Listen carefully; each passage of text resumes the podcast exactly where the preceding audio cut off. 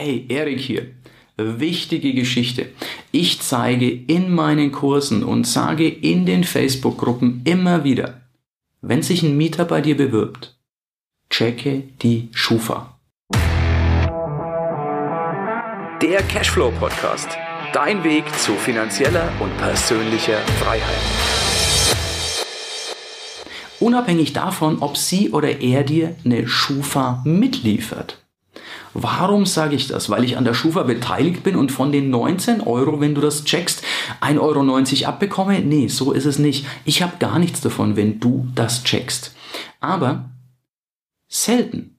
Und dennoch passiert es manchmal, gibt es falsche Informationen. Wenn du nichts vom Mieter bekommst, umso wichtiger, du möchtest einfach wissen, wer in deinem Wohnraum ist. Völlig normal, völlig okay, denn es ist ja, vermieten ist fast schlimmer als heiraten. Was heißt schlimmer? Ich bin glücklich verheiratet. Aber wenn du verheiratet bist, kannst du dich scheiden lassen, weil du das möchtest, wenn du das möchtest hat natürlich das eine oder andere, ja, was man nicht möchte. Es kostet Geld, es dauert Zeit, aber es geht. Wenn du einen Mieter drin hast, den rauszubekommen, ist nicht so einfach. Das ist oft wirklich schwierig. Speziell in Deutschland haben wir damit Probleme. Österreich, Schweiz nicht viel besser. Das sind die Gesetze einfach auf Seiten der Mieter. Selbst wenn die nicht oder unzuverlässig bezahlen, ist es nicht einfach, solche Leute rauszukriegen. Warum ich aber sage, auch wenn die Mieterin oder der Mieter, der Bewerber oder die Bewerberin dir eine Schufa mitliefern, warum du es trotzdem abfragen sollst. Weil gerade die, die wir nicht wollen, haben erstaunlich viel kriminelle Energie. So habe ich zum Beispiel, das blenden wir dir hier mit ein, eine Schufa-Auskunft bekommen mit ausschließlich positiven Informationen. Den Namen natürlich haben wir geschwärzt oder haben wir ausgeblendet, denn das unterliegt dem Datenschutz. Was haben wir getan? Weil wir grundsätzlich die Schufa selbst gegenchecken. Haben wir uns auch da die Schufa gezogen und haben einen Schufa-Score von 6. Also 6 ist, ist ein bisschen wie Schulnoten, ähm, ist, äh, ist einer der schlechtesten Schufa-Scores, die du haben kannst. Wegen Nichtabgabe einer Vermögensauskunft. Heißt sowas wie Zwangsvollstreckungsgeschichten. Das ist also, das sind Menschen, die wissen, wie sie Schulden nicht bezahlen. Auf Anfrage bei der Interessentin in dem Fall, ja, das hat sie nicht gemacht, also sie hat garantiert nichts gefälscht, das muss wer anders gewesen sein. Komische Ausreden, komische Ausflüchte, was soll sie denn jetzt tun? Ich sage auf jeden Fall nicht bei uns wohnen, denn sie bekommt von uns keinen Mietvertrag. Aber daran siehst du, ich möchte gerne Menschen helfen.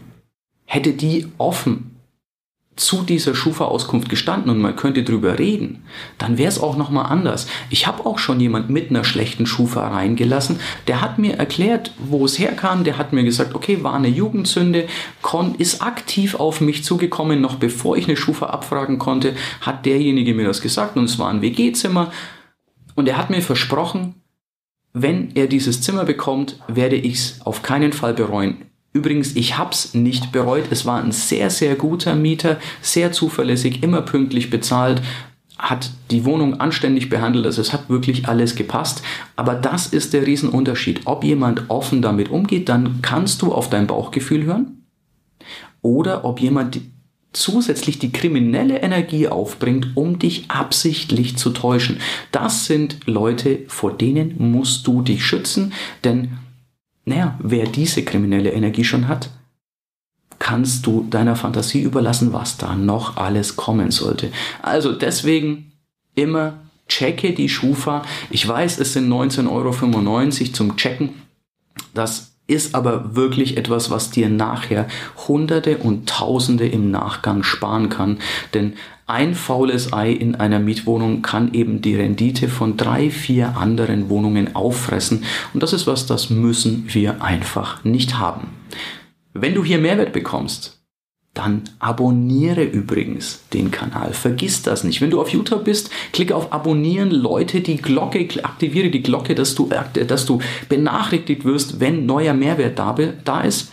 Wenn du das im Podcast hörst, dann natürlich, ja, lass mir ein Abo hier. Und verrate mir in den Kommentaren doch bitte, hattest du schon jemand mit schlechter Schufa? Checkst du die Schufa jedes Mal? Hattest du schon mal jemanden, der die vielleicht sogar gefälscht hat? Ich bin wirklich gespannt auf dein Feedback, ob das hier was ist, naja, was dir was bringt, was dich vielleicht gerade aufweckt, bevor es passieren kann, oder ob es dir schon mal passiert ist. Und ja, vielleicht ist das auch was, was du mit anderen Vermietern oder Leuten, die sich mit Immobilien beschäftigen, teilen solltest, denn das ist was, das ist wichtig für alle in der Branche. Wir wollen niemandem was Böses, wir wollen aber die faulen Eier ganz gern aussortieren. Also, teil das Ganze und lass mir ein Abo hier und wir sehen uns beim nächsten Mehrwert. Ich freue mich. Bis dann, dein größter Fan Erik. Ja, das war's für heute. Es war schön, dass du mit dabei warst, dass wir gemeinsam Zeit verbracht haben. Unter cashflowpodcast.de findest du die Shownotes und dort hast du weitere wertvolle Informationen zu dieser Folge. Du hast Links und zum Teil auch Downloads. Wie gesagt, das Ganze unter cashflowpodcast.de. Wenn du auch zukünftig keine Folge verpassen möchtest, abonniere diesen Podcast. Dann wirst du automatisch benachrichtigt, wenn eine weitere Folge on air geht. Und ich freue mich, wenn wir beim nächsten Mal wieder Zeit zusammen verbringen dürfen und gemeinsam an deinem Cashflow, an deinen Strategien arbeiten können. Bis dahin wünsche ich dir eine tolle Zeit, freue mich, dich beim nächsten Mal wieder zu sehen oder zu hören.